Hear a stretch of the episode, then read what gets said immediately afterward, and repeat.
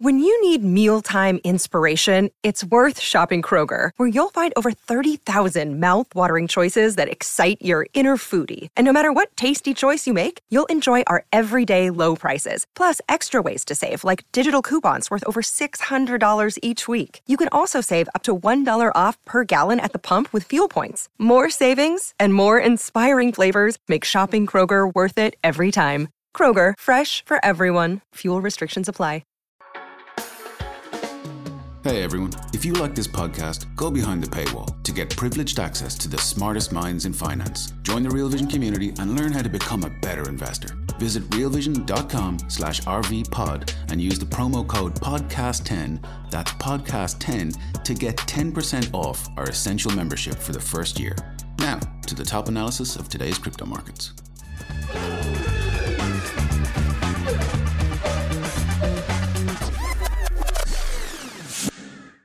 Is this the end of the CeFi era in crypto? And is DeFi actually ready to step up? Welcome back to Real Vision Crypto Daily Briefing. I'm Elaine Lee, your friendly crypto host and producer. I'll discuss this with Adam Levine and Shingo Levine from Ethos. Welcome to the show, gentlemen. Thank you. Thank, Thank you for having us.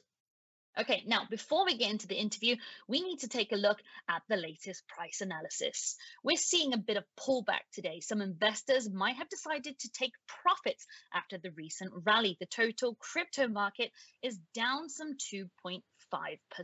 Take a look at the chart that we have up here. Bitcoin is trading lower at some 1.5% on the day. It fell to around 22,500. So it remains up some 7% on the week, though. And according to an analysis by Coindesk, Bitcoin is ripe for an even bigger rally.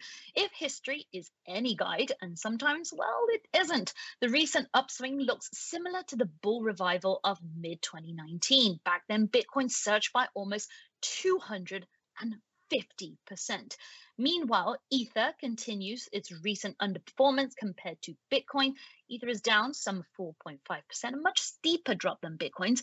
And unlike Bitcoin, Ether is now in the red on a trailing seven day basis. That's despite data showing ETH has once again turned deflationary, according to data from ultrasound.money cited by Coindesk. Nearly 15,000 ETH has been burned in the past seven days. Ether's net issuance has dropped to minus 0.08%. One final token that we're looking at is Aptos. It's a cryptocurrency that emerged from Facebook's failed attempt to its own digital currency. The project has been gaining traction lately. The APT token is the best performer today. Take a look at that chart right there. It's up more than 120% on a trailing seven day basis. All right, that's a lot from the price action there, but we're keeping it up to speed with you for a market that is up and alive and well 365 days, seven hours a week, seven days a week. So, okay, viewers, um, okay to join us in the conversation. Please put down your questions in the chat wherever you are watching on Discord. Hello and GM to our Pro Crypto Discord users and on YouTube. Good morning to you wherever, good afternoon, wherever you're watching from. We'll ask the best questions on air later on in the show. Remember, the Real Vision members take priority with their questions, but the good news is that membership is free. Now, with that being said, let's bring in our guests, um, Adam and Shingo Levine, who are co-founders and co-CEO of DeFi platform Ethos. Um, good morning to you, gentlemen. Good morning. Good morning. Thanks for having us. Now, let's address the elephant in the room. What's this duo right here, the Levine? So tell me about this relationship here. Uh, well, I, I uh, Shingo's my son. Uh, I'm a lifelong entrepreneur. I, I was in more of a uh, di- traditional businesses. I would say I built a lot of mobile apps and platforms, and uh, worked with telcos and brands, and all the traditional things like uh, cash flow distribution, P and Ls, balance sheets. You know, uh, up until and, and then when Shingo came along, he brought me into the world of crypto. He uh, started Ethos out of his dorm room at Brown and uh, the, the, the project just took off. We we initially built the uh, universal wallet and got 100,000 users on that, and it was a very exciting project. So I, I worked directly with him, and we've been working together ever since. Shingo, anything yeah. to add here? How did you drag him in? Well, uh, you know, we've I've always found crypto very fascinating, and you know, we've been in the crypto space for for quite some time now. You know, we've uh, we've built Ethos 1.0 back in 2016, and a lot of those people that we that we brought into that that project, you know, formed the initial community around uh, around Ethos, you know, 1.0, and then Voyager, and now you know where we're relaunching Ethos. So we're we're really excited to be able to bring back uh, Ethos and to uh, use our sort of collective experience to to build something new right and how do you run a company as father and son duo? You know some might say it's a nightmare at the dinner table or some might say you know it, it's a i would say you know when there's a sort of connection like that you you know you sort of catch each other at the right time. So um, how do you how do you run a company as father and son? Well the work never stops you know because we can't uh, we can't ever escape each other. But uh, the but the Try as we might. know, I, I would say we but I would say that we work together very very effectively. And uh, and and also what's very helpful is that we have different sort of areas of expertise. Uh, and uh, I would say I'm more crypto focused and more you know technology focused while Adam's more business strategy and uh, uh, sort of it has more entrepreneurial experience. So uh, t- the combination works very well I'd also add that you know something that's important to us, especially in Ethos Two, is ethics and trust, and building that you know trust with our with our community and our users. And so, starting with a core of a relationship at the center where there's a high degree of trust, I think helps with that uh, culture and and and that uh, and that mindset.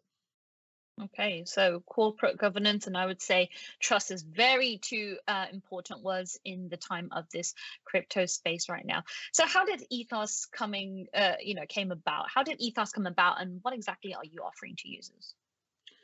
Well, we initially started Ethos in in 2016, and the vision was making uh, crypto open, safe, and fair for everyone. The first product was this universal wallet, where we uh, at the time there weren't a lot of easy to use wallets, and so we built a self-custody wallet that supported over 200 cryptos and a backend platform called Bedrock that could let people build applications on top of that wallet.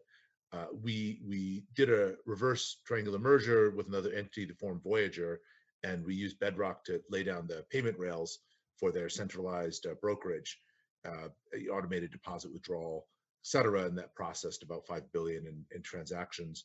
Uh, we left Voyager about two years ago. We had some disagreements with them uh, on ethical and, and also strategic sense. They really wanted to centralize everything, and we've always had a vision of decentralization and having people safe keep their own assets and controlling what they want to do with their own uh, money. And so now we've, we've restarted Ethos to build uh, kind of a next generation self custody uh, and financial services platform where everything remains under the user's control at all times. And and I, I think we're trying to to bridge the gap to the next billion crypto users by making self custody very very easy yet highly secure. Yeah, and we'll dwell. Uh, sorry, you wanted to jump on in? Oh, sure. It, I think that in many ways the industry hit peak centralization with the collapses of all these centralized uh, places and you know, all these centralized crypto lenders you know simultaneously collapsing. And i always tell people that, that that's not an issue with crypto. It's an issue with centralization. And it's an issue with how the industry was structured. Um, and what's needed in the industry now is decentralized alternatives you know. And it, it's really that that's our motivating factor is we really feel that customers deserve better the industry deserves better and uh, and the comp- and the industry needs more uh, ethical and decentralized players in order to uh, fill the gap left by all these centralized collapses. 100%. Yeah. Well, talking about centralization, um, centralized exchanges uh, collapsing, I do want to dwell uh, dwell and talk about a little bit more about Voyager.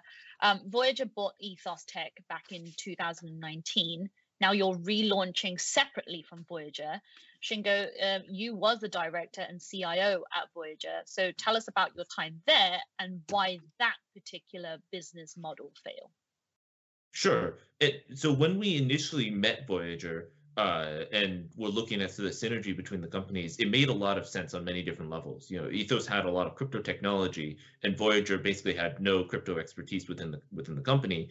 And we told them, look, if you you guys can either choose between being a sort of another one of those fiat brokers out there of which you're going to be competing with you know many of them or you can be a real crypto broker you can have real crypto functionality and you'll be different from everybody else you'll be several years ahead of robinhood you'll be able to compete with coinbase and uh, and to that to, to the extent that uh, sort of they they believe that that that was actually true and uh, the the bedrock technology which powered the universal wallet uh, ended up being uh, a big differentiator for Voyager and helped them scale.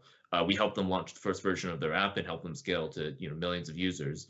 But it was when we saw what they were doing with that centralization that that it started to you know raise some red flags with us. And we uh, we we we our vision ultimately was to create a uh, decentralized plus fiat hybrid that could that that could give all the benefits of decentralization while simultaneously not exposing uh, customers to to that uh, to that risk of centralization. And uh, and unfortunately what's happened with this sort of shift towards centralization in the in the industry is that people have been choosing uh, security uh, or convenience over security and and there's been a lot of sacrifices that's that have been made um, in the name of convenience uh, and I don't think anyone anticipated, you know, when when they were making those sacrifices that you know they would be losing that billions of dollars of customer assets would be wiped out. But that's uh, that's unfortunately what what's happened, and I think it illustrates the the reason that crypto exists in the first place. I mean, crypto was built out of this response to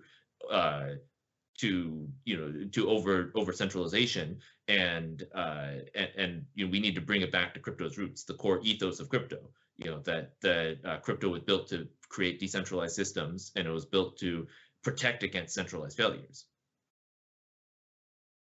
yeah, and we'll dive a little bit deeper. Want to talk about convenience over security. We'll go through some of the security and self custody shortly. Um, I think I can make I, one more comment on Voyager too, if I may, which is Voyager. Ahead. Voyager did a lot of things really well. They built a great app. They built it was really easy to use. They did a lot of volume. Um, they they you know managed all their treasury fairly well. They had a lot of great employees that did a lot of great work, and uh, unfortunately, the pretty much uh, the the big failure was lending out customer money unsecured without the customer's knowledge or consent. That was the the dagger in that in Voyager's heart that that brought it down. We think there's a lot of positives what Voyager did that we hope to learn from.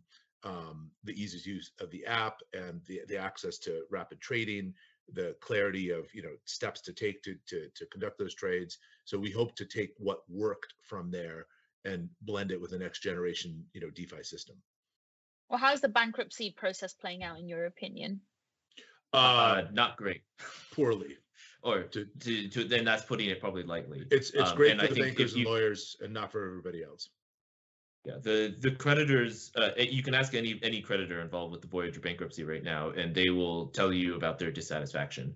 Um, and we you know, we are creditors as well in in this situation, and uh, and we're not very happy with how how it's being run either. Um, and uh, and you know the creditors have seen their recovery diminish from what seemed initially optimistic in the you know 70 to 80 percent. Now people are talking about 51 percent recovery. If the market goes down, it could go even lower than that and you know right now the the lawyers are asking for even more money to, for a wind down entity and it's it's just not it's not a pleasant experience for anyone who wants who has money stuck with Voyager. And what's most unfortunate about the situation as well is that there's a lot of people out there who uh, couldn't afford to lose what they what they put in Voyager. And part of the reason for that was they they put money into Voyager that they thought wouldn't be at risk you know, uh, it's one thing to, you know, for people to buy Bitcoin or to buy Ethereum and, you know, to understand that there's a lot of risk that comes with that. There's a lot of risk that comes with owning crypto assets. But when people put money into Voyager and, and partly due to Voyager's marketing, people thought that it wasn't risky. They would put money into USDC and it would earn interest and the USDC was was stable, and you would uh, and, and people thought that that it wouldn't result in you know their money wasn't being lent out there, and they saw FDIC insurance and they saw all these assurances, and uh, and they thought it would be safe, and and unfortunately that that affected a lot of everyday people who had saw their life savings being wiped out, and the and and these are people who deserve to get their money back in, in the in the bankruptcy process. And it said in the, the app, you own two bit to BTC or whatever you know your assets were said you own. And in reality, the the hard lesson is that if you put your money on a centralized exchange, you don't own anything. You're an unsecured creditor of that exchange. And in the event that they can't pay you, you get in line with a bunch of other unsecured creditors to get you know some of it back. And I think that's ultimately what people have to understand about centralization is you don't own what you put inside that centralized institution and you're completely at the whims of the executives or CEO in terms of what they decide to do with it. And I think that was the very, very hard lesson that people uh, had with Voyager. You know, people have the right to take risks eh, to chase return, but they absolutely ha- have the right to know what those risks are. And you know, undisclosed risks are just not acceptable, uh, in my opinion, when you're storing your assets in a centralized exchange. Yeah, look, a hard lesson that I'm learning myself because I myself still have assets locked up in Celsius. Mm-hmm. Um, so I've been on your Twitter page and I'm looking at um, the. Let me take a look at this. It is Ethos Recovery Airdrop. Tell me a little bit about that. What what is it? So it, it, it, if you look at the screen right now, we've grabbed this from your website. It says if you have lost money with Voyager as a creditor or a VGX holder, you may be eligible from an Ethos Recovery airdrop. We are allocating up to 1 billion Ethos to be distributed to those affected. No strings attached. And I think it's not only Voyager, it's also people in Celsius as well. So can you expand on that a little bit for me? Yeah, be happy to. So we made a new token, and this token is going to be a loyalty token for the platform. Um, so we're not selling it, we're not you know offering it up. We're making it available as a loyalty token within the platform to uh, that gives people discounts and benefits, uh, trading and rebates and things like that as they use the platform. Uh, so it's it's a token that's designed to encourage people to safe keep uh, and self custodize their own assets and you know drive uh, a self sovereignty mindset in crypto. As part of that, we've allocated a big chunk of it for uh, people that were affected in the Voyager meltdown, uh, both creditors and VGX owners. And we're also uh, going to make something available to Celsius owners as well. We set up a system where people could send in their uh, bankruptcy filings. We, we parse the information, validate that is accurate, and then once we do that, we put them in a uh, in a database with a certain amount of sort of virtual, you know, ethos allocated to them. When the app launches, we're we're building the app right now and we anticipate it launching in Q2, uh, people will be able to claim the the tokens and have them deposited into their Ethos vault uh, inside the DeFi app. Mm interesting to see uh, that one plan out, and I wish you all the best for that one. Um, okay, so let's go through some of the headlines that we want to talk about that's uh, trending all the crypto topics. You know, every day in crypto is so noisy. One of the ones that we picked up as our top news story today is that Reuters has an exclusive report on the crypto exchange Binance. The outlook says um, the outlet says blockchain data shows Binance processed nearly 346 million for Bitzlato. Don't really know how to pronounce it, but there you go with the funny uh, crypto names. Bitzlato. That's the Hong Kong registered exchange whose Russian founder was arrested by US authorities last week. The US Treasury's Financial Crimes Enforcement Network says that Binance was one of the Bitzlato's top three counterparties. A Binance spokesperson told Reuters via an email that it had, and quote, provided substantial assistance to international law enforcement to support their investigation of Bitzlato. The Binance spokesperson also added the company is committed to, and I quote, working collaboratively with law enforcement. So, Adam Shingo, while the way Binance operates continues to attract scrutiny every day and sometimes pretty negative and bad headlines coming out of there, it remains unquestionably the largest crypto exchange. Um, so, according to CoinGecko, in just in the last 24 hours, Binance processed nearly um, as much trading volume as the entire DEX space combined. You know, this just it's just revealing and tells us so much that so many people still use uh, centralized exchanges. What are your thoughts on this? Um, go ahead, well, Adam. I think there's two things in there. I mean, with regards to Binance's activity, I I, I don't want to comment on that because uh, Binance says that they're cooperating. I'm sure they are. I've always, in my experience, Binance has always operated in a very transparent manner and has run just a really strong centralized exchange. So were I to use one, I would I would trust Binance. Uh, but when it comes to the volume question, I mean, yeah, the, you know, DEX is maybe five percent or so of the total volume of, of centralized exchanges, but that's what's part of what makes this opportunity exciting because your uh, crypto tends to be very fad and trend driven. So you started with Bitcoin, and then you had centralization, then you had Ethereum, then you had ICOs, and you had NFTs, and I think DeFi is going to be the next big wave. And you know, will it will it overtake and flip centralized volume? I don't know, but will it catch up? I mean, even if it were to grab, say, 10 or 15 points of market share, that's an enormous, enormous shift to how people uh, you know, interact and trade.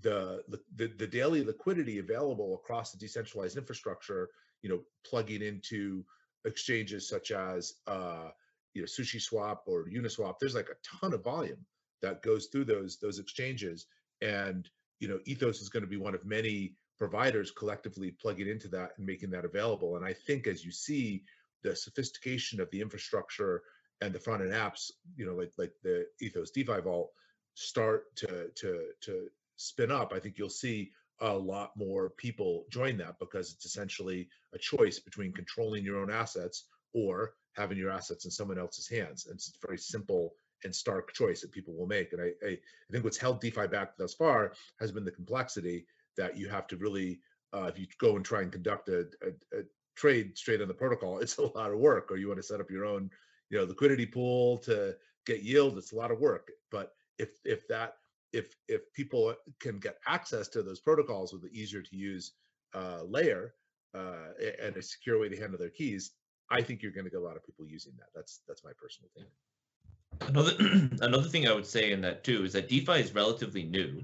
Uh, you know, true DeFi has only existed for a couple of years, and a lot of the most popular DeFi protocols today are still very new. I mean, I I, I think back in anyone who is in the space sort of in 2017 2018 can attest that back then there really wasn't defi defi didn't really exist and uh, in some ways defi's rise is somewhat remarkable in how quickly it's it's started to gain traction and how quickly uh, volume has been starting to, to shift over to uh, decentralized exchanges. Whether or not that uh, that volume will ever, will ever overtake centralized exchanges, I'm not sure. But uh, it's it's definitely been been a larger and larger uh, sample and a larger and larger representative amount of the of the total volume in crypto. And I think that that trend is going to only increase. You know, and if a DeFi it, if a DeFi robot says they're going to pay you back, they'll pay you back as long as the assets are still there. Unlike a human who uh, takes your takes your loans and promises to pay you back, but they the human can run off and hide somewhere. The uh, the robot can't. So yeah. I, I, DeFi and, held up remarkably well in this meltdown. That, and that was something that was very interesting about uh, how the Celsius bankruptcy went down too, which is that uh, the loan, the money that was owed to the DeFi protocols got paid back first. So it's almost like the DeFi protocols were even above the secured creditors. You know, the uh, because you you know there's all kinds of things that you can do when you have a human counterparty but when you have a robot counterparty it's uh the you know the robot listens to its algorithm and it listens to its code and then that's and that's sort of how it, how it works. And the robots ask for collateral where many other companies didn't. Sorry preferred investors the robots are first in line now. Hey everyone. We're going to take a quick pause and hear a word from our partners. We'll be right back Families have a lot going on. Let OLLY help manage the mental load with new cognitive help supplements for everyone four and up, like delicious Lolly Focus Pops or Lolly Mellow Pops for kids. And for parents, try three new Brainy Chews to help you focus, chill out, or get energized. Find these cognitive health buddies for the whole fam at olly.com. That's O L L Y.com. These statements have not been evaluated by the Food and Drug Administration. This product is not intended to diagnose, treat, cure, or prevent any disease. You know, I'm always a fan of crypto analogies when it comes to explaining uh, to a normie like me how DeFi works. So, you know, I was obviously browsing through your website, and one of the really bold claims that I've read on there was we will make DeFi easy. Um, take a look right there. So, how is Ethos planning to do this because it is no secret that some people don't even touch DeFi with the barge pole. We know how difficult it is. You know, sometimes I've experimented with myself. I'm sending things left, right, and center. Sort of have a little panic attack about like where have I sent this funny token? I mean, this is a it's it's it's not an easy thing to do, is what I'm trying to say. So, how are you guys at Ethos planning to make DeFi accessible to the mass? I'm so glad you asked that. So, uh, so my whole life I've been building consumer apps. That's basically what I've done. Is uh, we, we built hundreds of mobile apps, and um, that's always tried to you know have something that's simple and easy to use. And then Shingo spearheaded the Universal Wallet, which was I think a very easy to use wallet. And uh, the principles we're following around building this app is trying to make everything feel like a trading app, something that's familiar to somebody. So the center of the app is the vault, and you you secure your keys. We also have a unique method to shard, backup, and restore your keys in case you use it uh, lose your keys. Uh, and also, we're uh, using something that Vitalik Buterin has long espoused, which is a notion called social guardians, where you can set up social guardians of your key. So if somebody tries to restore your key, the social guardians have to all approve that process. Um, so there's multiple layers of security, and then and then we're using multi-party cryptography, uh, essentially with the the the the sharding back of the keys to make the keys really secure. Once you trust the system and you trust your vault, then outside of that, we're building sort of a Bloomberg style trading app where you see you have a live market, it ticks every eight seconds along with Ethereum 2.0 block, and you can see opportunities uh, to trade. And, and we want to make everything feel like a trade. So it's not this open ended, you know, trade anything for anything, but rather, well, I want to, you know, buy some some BNB or I want to buy you know, some some ETH across these decentralized networks. How do I do that? And you click, you see a price, you say, okay, I want to broadcast this trade. It broadcasts to the chain. If it's accepted, you get your successful confirmation uh, back with the proceeds. Similarly to yield opportunities, it will show you a list of yield opportunities, or if you want, you can roll your own and you can go make a complex, you know, you can sort of pick all the ingredients and bake your own yield cake. Uh, so you have that complexity if you want it, but if you don't want it, you can go and see the yield structures that other people have done and just pick one of them for yourself. So we're and all this is we through a UI that we've really polished and tried to make it very very easy so you just know what the next thing you're supposed to do in any given sequence. Um, we will be probably releasing a, a, public sneak peek of the UI next week. Um, we're we're uh, so probably by next week we're going to start dribbling out how all that's going to work but it's definitely going to make DeFi much, much more accessible than it has been in the past for people. One thing I, I would add to that as well is the, there's been a big issue in uh, in DeFi, which is what, what I like to call key anxiety, where you where you sort of have a key whether it's with Ledger, whether it's MetaMask, or whether any any number of other you know, places, but it's it's a big burden that's placed on the user that uh, to in order to sort of manage, store, and deal with all the anxiety that comes with managing a key, and that's where we really started. We started with how do we remove that anxiety from the user? Because I think that anxiety is what drives people towards centralization, towards people who say, "Oh, I can never do self custody. I, I would rather use a centralized provider," or it, you know, self self custody is too complicated for me, or I would just lose my key, or you know, any number of other you know other uh, concerns that I, I, think people can relate to, uh, and and even sophisticated users will often lose their keys and people will look at all the stories of you know the guy who's still digging in the dump for his bitcoin keys or you know or you know there's, there's just so many stories of people who who have lost their keys and that and solving that problem i think was was the was the center of it and once you solve that problem, once you solve that problem and you can remove that anxiety from users and you have a system that's both decentralized and secure, but also easy to use, uh, and uh, I think that will that will open up the world of DeFi for so many other people because then it, it, lets the everyday customer then use all these sophisticated tools that are out there. Right now, all these all these DeFi tools are only accessible to those who uh, who who sort of can understand all that complexity. But if you remove that, it's it really becomes accessible to everybody. Mm. Feels like it is something that I sort of need to experiment with and really take it step by step before I give it a go because I'm so careful with dipping my toes into any app that is asking for my crypto at the moment. Um, I want to talk about um, a little uh, op-ed piece that you wrote for our friends at CoinDesk back in November. Took a little read of it before we uh, came on camera. The title of the piece is called "The End of Centralization era in crypto. Um, and this is it right there that we're putting out to the viewers. I mean, what made you both write that piece? What were the clear warning signals that you're trying to to send out here? And let me tell you, one of the quotes that I've um, read that really stuck out to me is um, the bit where it says, "We are once again at an inflection point." Where we as a community must defy centralization. We must defy corrupt CEOs who seek to separate us from our money. We must defy corporate secrecy, which has enabled corruption and recklessness paid on the customer's dime. We must want to return to crypto roots and empower individuals to wrest control of what is rightfully theirs. So I think let's start off with I think this was just a few days after the FTX debacle where this was published. So what made you write there? What are the warning signals um, that you were trying to send out here? I, I can start, and I, I, really i've been a big believer in crypto. Like I, I, really believe in what crypto represents the philosophy behind it the ethos behind it. I mean that's that's a big part of why we call the company ethos.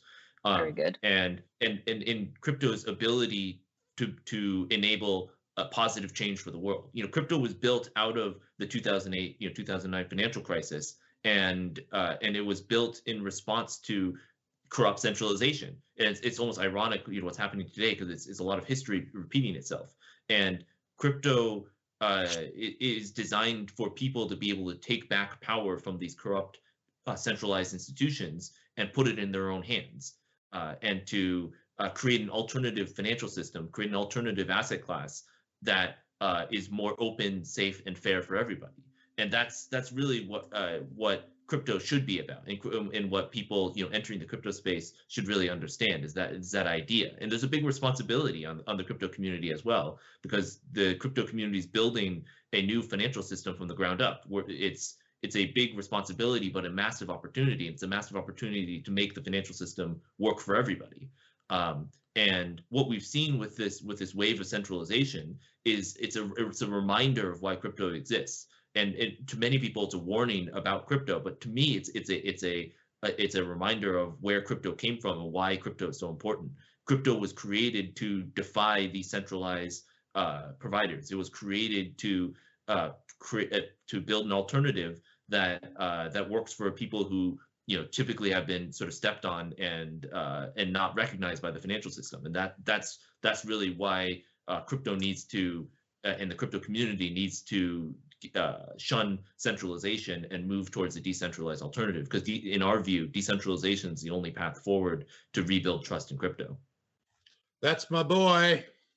I agree 100% and you know uh, when we were going through uh, we were involved in this uh, kind of cool project particle uh, where we were taking a, a banksy and dividing it into 10,000 little uh, particles we call them and let people you know buy little bits of it. And we are working with um, this great law firm mccarter english ted granite and one of the things we were diving down is so what does it mean to own something, right? What does it mean to own a little bit of a painting? And when you really actually double click on that concept of what it means to own something, it's like, well, you actually don't really own anything. It's like, no, no, no, I own my house. Well, if you don't, you have the right to domicile that house and pay taxes, but if you don't, the government's going to take it back. Or, well, I own, you know, this my cash. Like, well, yeah, but somebody could do a lien on your bank account and take it out of there, or if the government decides, you know, whatever, somebody sues you, they could take. So what do you actually really own, right? It's, everything's kind of transient and you're sort of like possessing it, but you don't really own it. And I would argue that crypto is one of the few things you actually own because it's secured by uh, a key that only you have and that only you can can pull those assets out and no one else has control over it and that's what people you know the the the Celsiuses and Voyagers and FTX took advantage of that magic and you know took all and also the confusion that comes with that idea and took people's assets and basically stole them or or or misappropriated them i guess. And uh, uh, and and if crypto has the opportunity to let you truly own assets not just bitcoin or ethereum but anything that is tokenized and uh, made available to people. So that's why I think it's such a revolutionary concept still to this day that has enormous potential to transform people's lives if it's implemented in the proper way. Mm. Well, whilst you're both entrepreneurs that are building in the space, we do have to talk about our next story. Um, so, the next story that we picked up that's making the circulation around the um, crypto trend trending topics is um, the ongoing challenges uh, crypto has with the regulators. Um, Circle, the consortium behind the USDC stablecoin, told the Financial Times that it didn't go public because of the SEC, not the difficult market conditions. SEC is the US Securities and Exchange Commission's. Uh, Circle says the SEC did didn't sign off on its plan to merge with a SPAC, a special purpose acquisition company. SPACs allow companies to go public through a reverse takeover with the benefit of less security than a traditional IPO. A source told the FT a lot of time was lost after Circle initiated the process. The source also said that there was a lot of regulatory confusion. So when it comes to dealing with crypto companies back in 2021, um, that deal was worth nine billion dollars. So guys, I want to get your take on this. This obviously continues to be a very difficult regulatory environment. There's new government bodies that's being looked over regulation at the moment in DC. How do you see this uh, play out going forward, especially in the context of DeFi? Um, Shingo, I'll, I'll take the first stab at that. If I understand it, what uh, Circle wanted to do, it would they were sort of shortcutting the process a little bit by uh, doing you know the SPAC deal with another entity. I think it was Concord. So uh, by having an entity that they could sort of go public into, that would make it quicker for them to you know uh, make their shares available to the public. And I, I'm I'm I don't know why the SEC said no, you can't do that but I'm guessing that that doesn't preclude Circle from doing it directly themselves. I mean, uh, Circle is actually an amazing company that I think provides a really critical uh, uh, ingredient for the vision that that we have with uh, with DeFi, which is you know dollar backed stablecoin that you can use to uh, to to for tokenized assets. And the the thing that everyone always said when you wanted to secure assets well, you can't do it with Bitcoin or Ethereum because they're volatile. And Circle kind of solves that problem with USDC and giving you sort of a stable dollar backed peg for all assets that you'd want to tokenize in the future. So I think just the fact that sort of the SEC shot down a SPAC deal with Concord, it doesn't mean that Circle won't be able to do what they want to do. They definitely have the the means and resources to to do this. So I would just say that I would look at this as maybe a temporary setback, if that. And and also I would reiterate too that the circle is providing a very important uh, service for the for, for DeFi, which is the the decentralized stablecoin. And uh, and, and I think that decentralized stablecoins are still very much in their infancy, uh, where uh, Circle sort of the V 1.0, and, I think it's one of the best uh, the best implemented ones so far. Um, but I think that stablecoins are going to be one of the most important sort of foundational building blocks for whatever crypto looks like going forward. And even in the centralized world, it's, it's going to be important. Um, and uh, and so you know, Circle is uh, Circle is not going anywhere. I, I, would have liked to buy some shares if they actually did go public, but yeah, uh, yeah. But uh, but I mean, I, I think overall, it's it's probably uh, you know, it, it's probably not going to have much of an effect on on Circle long term, and and um, and I look forward to seeing you know other things that Circle is Circle is building, and Circle is very much you know thinking about the the the future and where crypto is going right now. Okay, good take from both of you. Um, another story that we picked up is uh, directly related to the DeFi world, actually.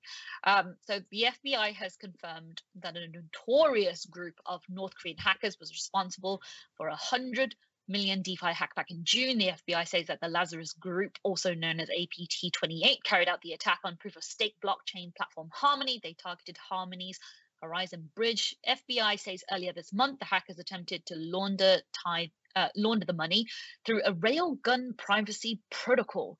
The FBI says that it managed to free some of the funds, I mean, this goes back to the story uh, and question and security and complications of DeFi gentlemen. Um, according to Forbes, uh, nearly $1.5 billion was stolen in the top five hacks last year, all on DeFi platforms. Uh, what are your thoughts on this going challenge very quickly. Well, I don't know about the other four, but the first one was on a bridge, and bridges are notoriously insecure. It's like let's carry our money across a bridge and hope nobody takes it, right? So you're taking out of secure storage and transporting it somewhere, and that's essentially the best time to try and get at it. So I, I think this is more an issue with bridge security than it is DeFi security. That's that's my take on it. I don't know what you say. Shane. Well, also I, I would add that a lot of the places where DeFi gets quote unquote hacked is on the on the centralized pain points uh, in of DeFi, and uh, and you know this to me it's it's another yet another example of how centralization ends up being the bane of crypto's existence in many ways. You know, and all these the bridges are notoriously centralized. You know, and uh, they they try to make it look like they're not as centralized as they actually are, but uh, a lot of these, you know, a lot of the contracts and a lot of the the way that, that the bridges operate and are controlled are often centralized, and it's those centralized attack surfaces that uh, hackers are able to uh, exploit and uh, and use to to take funds.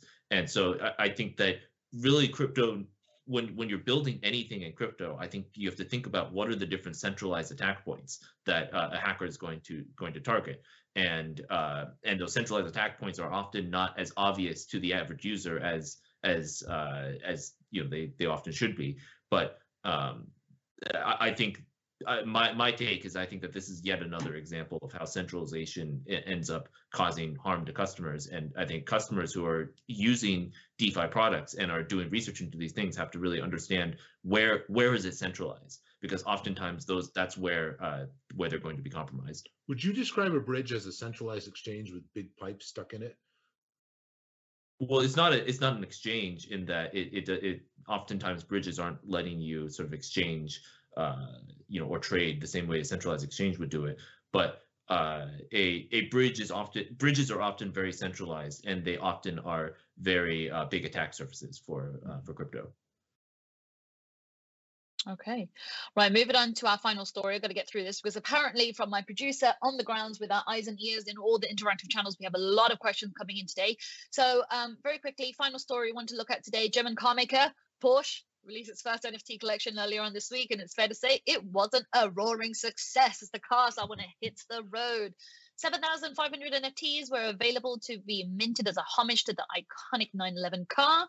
The price set at 0.911 ETH, a roughly about $1,500 uh, at the time, but according to CoinDesk, only 12,000 NFTs were minted, about 16% of the total collection by Monday evening. Secondary market sales also initially sluggish, but the floor price on OpenSea has reached about just over an ETH, 1.3, I think, 1.35. Also, some criticism, there it is right there. Also, some criticism of the collection on Twitter. People were unhappy with the mint price um, and Porsche's sales strategy. There's also derivatives out there already on the go. Ugh, crypto space. It's not a crypto show. We don't talk about NFTs. Any thoughts on you both when it comes to big brands uh, entering into the Web3 space and the NFT market? I'll take that one, Shingo. So I think it's a cautionary tale for brands. Uh, you know, if you're trying to do a now's not the time to do a money grab on NFTs. It's a great time to build up loyalty, and I, I would I would look at the lens I would look at NFT through the lens of loyalty, not licensing and uh, not as a way to try and get another ancillary revenue stream, which has risk behind it, but rather a way to connect with your consumers and your brand loyal and reward those people that are loyal to your brand with something extra and unique and collectible, not you know trying to sort of get get something extra out of them. So I would look at it as something you you know you get a Porsche, you get some special one of a kind NFT as a thank you for being our loyal customer. That is a great lens for brands to look at uh, launches. And I hope this cautionary tale uh, makes them think more that way. Mm. Yeah, and I, I would just very quickly answer that by saying I, I, think that the challenges with NFTs are sort of a microcosm of the challenges with uh, crypto generally, and that uh, I, I hope that we're past the point where we where we're not sort of investing in fluff, we're not investing in sort of just you know puffery, but we're actually investing in real use cases. And there are real use cases of crypto. There are real use cases of NFTs, and uh, I, I would like to see the industry start to start to move towards that and and to really think critically about what what do we want to use this technology for and how is it going to benefit people and like adam said like think about how uh, how you can add real value to your customers. And you know, when you add real value to your customers, oftentimes you're adding real value to your business as well. So uh, I would tell big brands to to think that way. Mm. Uh, NFTs with real life utility, maybe just like the RV NFT Genesis collection that we have out there. Hey, Sherlock Clock. All right, now moving on. Uh, we have uh, time for some viewers' questions. Now, before that, before we get to the goods and put our guests out there to answer all your questions, for those of you watching on the Real Vision website, thank you as always for joining us. Um, the show is created around our community. I'm not the expert in the sea. It's always how your hive mind comes together in this space. So if you haven't signed up there yet, please check it out on realvision.com forward slash crypto. That's the best way to get early access to the Real Vision crypto content, and it's always free. And um, that's where we will release the latest Raoul's adventures in crypto on Friday. Look at him there. This time, Raoul interviews Mike Novogratz of Galaxy Digital. You don't want to miss that. There were some bloopers that we swiped out of that one. That was quite funny. Um, but again, that's realvision.com forward slash crypto. Now, if you're watching on YouTube, please like and subscribe and hit the notification bell. Hey everyone, we're going to take another quick break and hear a word from our partners. We'll be right back to the Real Vision Crypto Daily Briefing. Okay, on to our viewers' questions. Gentlemen, are we ready? Let's go. Oh, always. All right. Nana Imo you know what? This is a this is a Twitter uh, engagement community member, and I can't believe I actually can't say the username on air. Nanaimo Trader. Oh my god, this is embarrassing. Sorry. On the RV website. Hello to you, my dear. Um, from Canada, I believe. Um, isn't DeFi only as good as the code behind it? How can someone be certain there is no backdoor or flaw in the code, or am I misunderstanding how smart contracts work? No, that, that's very uh, very good question, and it is very accurate. The the DeFi is, is only as good as the code that's behind it, and oftentimes people say code is law, although that's sort of fallen out of favor more recently.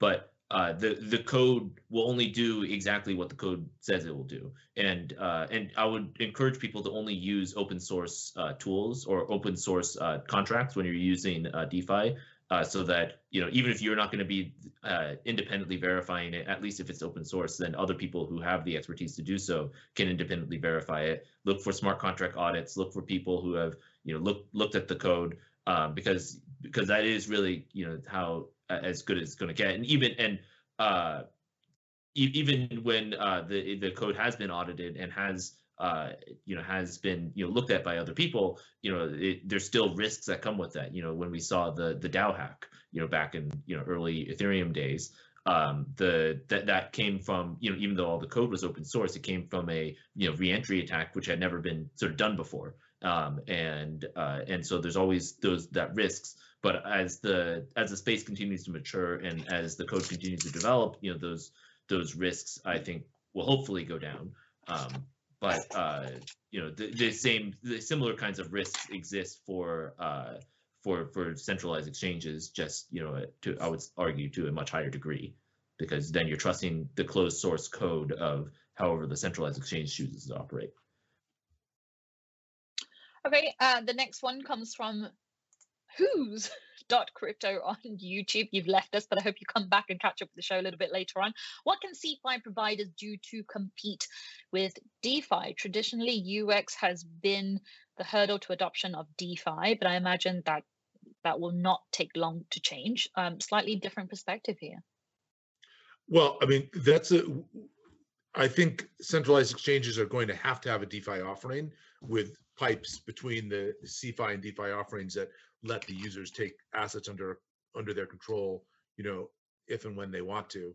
Um, that that was kind of what we our, our vision for Voyager had been, which is to have a fluid way for assets to flow back and forth between uh, user control and centralized control. And I, I believe that that's going to become the norm. That that uh, users will expect an easy on ramp and off ramp to a service where they can keep assets under their own control in the event of a liquidity crunch on the uh, or security breach on the centralized exchange. So I think that's where it's headed. Uh, ultimately, if you fast forward five, ten years. My guess is everybody will be doing that. Yeah, now I would say also that the trade-off that people have been making with CeFi has been a trade-off, uh, you know, of security for uh, of convenience for security, or sorry, the other way around, security for uh, convenience. Uh, no, you had it right. Convenience. You're giving up. Yeah, you're giving up security, security so you can so it can be more convenient. Right. Um, and uh, that trade-off, uh, I think, will I'm hopeful that soon it won't it will no longer exist. And also, there's also the trade-off of ease of use versus complexity, um, which you know CeFi has typically been easier to use uh, and more convenient and more accessible to people. Um, but once once those things change, I think we'll see a lot more adoption of DeFi because those have really been the major pain points that have been holding back DeFi. Um, and once those are solved and once people see that DeFi doesn't have to be, you know, complicated, that keys don't have to be overly burdensome, that you that you get all these security benefits and uh, control benefits when it comes to DeFi that just simply don't don't and cannot exist in CeFi, um, then I, think that people will warm up to the idea of you know doing more and more stuff on DeFi, and I'm hopeful that that will result in DeFi you representing more and more of the crypto market. All right, the next one comes from GG on YouTube, and thank God for our Real Vision uh, community members, especially this question. This is a great one. Question for Shingo: Will KYC be required for Ethos? Um, if so, can users pass KYC forward slash AML with um, ZK Tech like PureFi protocol? Yeah, it's very interesting right now uh, because the DeFi space, I think, is still developing from a, from a regulatory perspective, and you know, so Ethos is going to be a global app from day one, and the the requirements are going to be going to differ from jurisdiction to jurisdiction. But the way that Ethos is structured is it's it's going to be a self custody system. So you have full control of your wallet, over your keys, and you can move those keys to any other device. So KYC doesn't really make sense within that context. You know, the same way that MetaMask works. Uh, MetaMask, is, you know, doesn't do KYC because uh, you have full control and full autonomy over your assets, and MetaMask can't dictate what you can and can't do. So uh, from that from that perspective, you know that's that's the way that uh, DeFi at least today is structured. Uh, I could see that changing, and there there are people who are working on decentralized KYC, decentralized AML, and I think that that we will see DeFi move towards that direction. And and at that at the time when that happens, you know, Ethos will be following you know, whatever the the regulatory guidance at that time is. And I will also add that we will have uh, separate to KYC, we will have AML policies that where we'll be monitoring and looking for suspicious activity, and we don't want the platform to become a conduit for for dirty money or terrorist activities or anything like that. So we will definitely be having policies procedures around AML um, that is sort of separate to the whole KYC issue. Okay, next one comes from Sean Chambers uh, from our friends on YouTube again. While yield farming inside the Ethos wallet, will the crypto involved still be in the custody of the customer? It's a great question. Well, yeah. Uh, the the short answer to that uh, is yes. Yeah, yeah, you you always will have uh, full custody of your crypto, but whenever you're participating in a yield uh, program, you know whether you know any kind of DeFi yield program, it, the the DeFi protocols themselves are taking custody of your crypto and you know lending it out. Otherwise, you wouldn't be able to do any any of those yields. So while you are retaining control of it, the custody is going to be with the DeFi protocols themselves. And uh, and as a clarif- clarifier, Ethos is never going to be building a DeFi protocol. Ethos won't be operating DeFi protocol. So Ethos will never be taking custody or possession of any funds ever. Um, but uh, I, I, think it's important for users to understand that when you are putting your crypto into a yield strategy or a yield protocol, you you are giving away custody of your crypto to that protocol, and there's there's no real uh, way around that. The big thing is that it's going to be the user's choice. So, like if Voyager had told their customers, "Hey, I'm going to go lend your money to Three Arrows Capital, and I think I can get like a 10% return, and it won't be secured, uh, but would you like to do that?"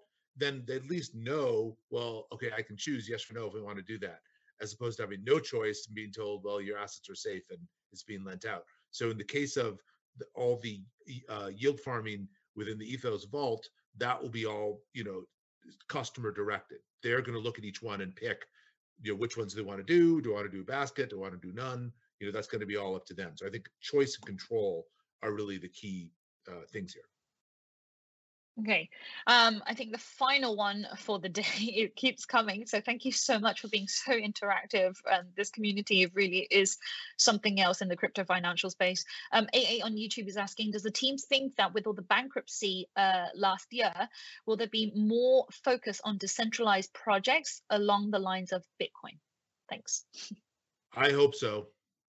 Yeah, I, I sure I sure as hell hope so too. You know, the this this space needs more decentralized projects, um, and uh, and I think the bankruptcies really just illustrate the the just the festering issues that that have existed in crypto for so long. And but what's nice, at least about this, and is that crypto has almost like a clean slate to, to build back up from and we can choose as a community what, what do we want to do? You know as we said before crypto is at an inflection point. Do we want to go down the same route that led us here in the first place? Do we want to you know go down the centralized route or do we want to try something different and see if we can build something that's better? And, and there's some great uh, projects I, out there.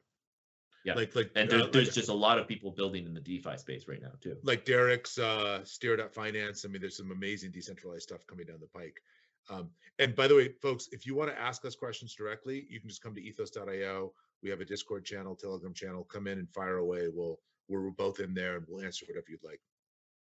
Adam, you come into my Discord channel. of course, I'm coming to your Discord channel. Yes, uh, one day soon. And of course, if you own the RV NFT, Sheila Clark, you are welcome to come into the Real Vision Discord channel. I want to answer everybody's question.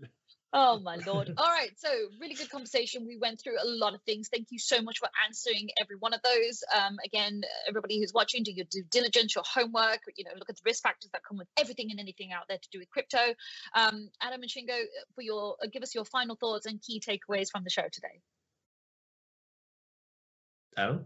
Or do you want me to go uh, first? Well, I mean, I, I, I think the the takeaways are we, we do think that this is a new era in crypto where we believe you're going to see a lot of interesting projects that take advantage of crypto's true nature of decentralization. And we think that a lot of people are going to understand the benefits of keeping assets under their own control. And we'll see a new ecosystem evolve out from uh, the current DeFi infrastructure. That it, uh, and I, I, hope that builds a uh, next generation crypto ecosystem that's more robust and open and safe and fair for everybody. And we're we're definitely you know tend to be uh, part of that. Uh, yeah.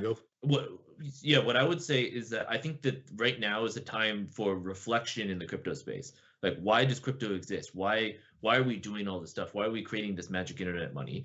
And uh, I, I, and I think that there are very good reasons for why why we're doing this, and there's very good reasons for crypto to exist. And we need to go back to crypto's roots. Why, you know, crypto was created out of the, you know, defying the status quo, defying centralization, and it was created to uh, to to help people. It was created to uh, you know uplift people around the world. And I think that we need to focus on that, focus on the true utility of crypto, focus on what uh, on the positives of crypto, and really choose as a community to to to do better, to be better, and to create uh, a decentralized alternative to the current financial system.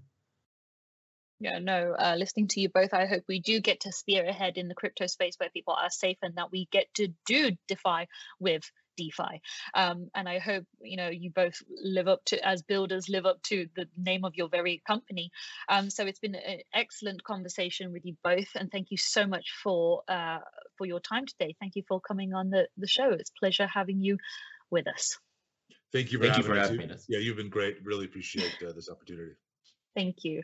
Um, so, for those of you watching on YouTube, like, subscribe, and hit the notification bell. That way, you will always stay up to date when you want to come and hang out with us at Real Vision with the latest crypto news and analysis, the people that we have to book in, the producers on the ground and all the interactive channels. If you're not a Real Vision crypto subscriber yet, don't forget, it's free. Head to realvision.com forward slash crypto. And that's it for today. We'll be back tomorrow with former Fed economist turned investor Joe Zhao. See you at 9 a.m. Pacific time, 9 noon at Eastern, 5 p.m. London, live on Real Vision Crypto Daily Briefing. We'll see you all then.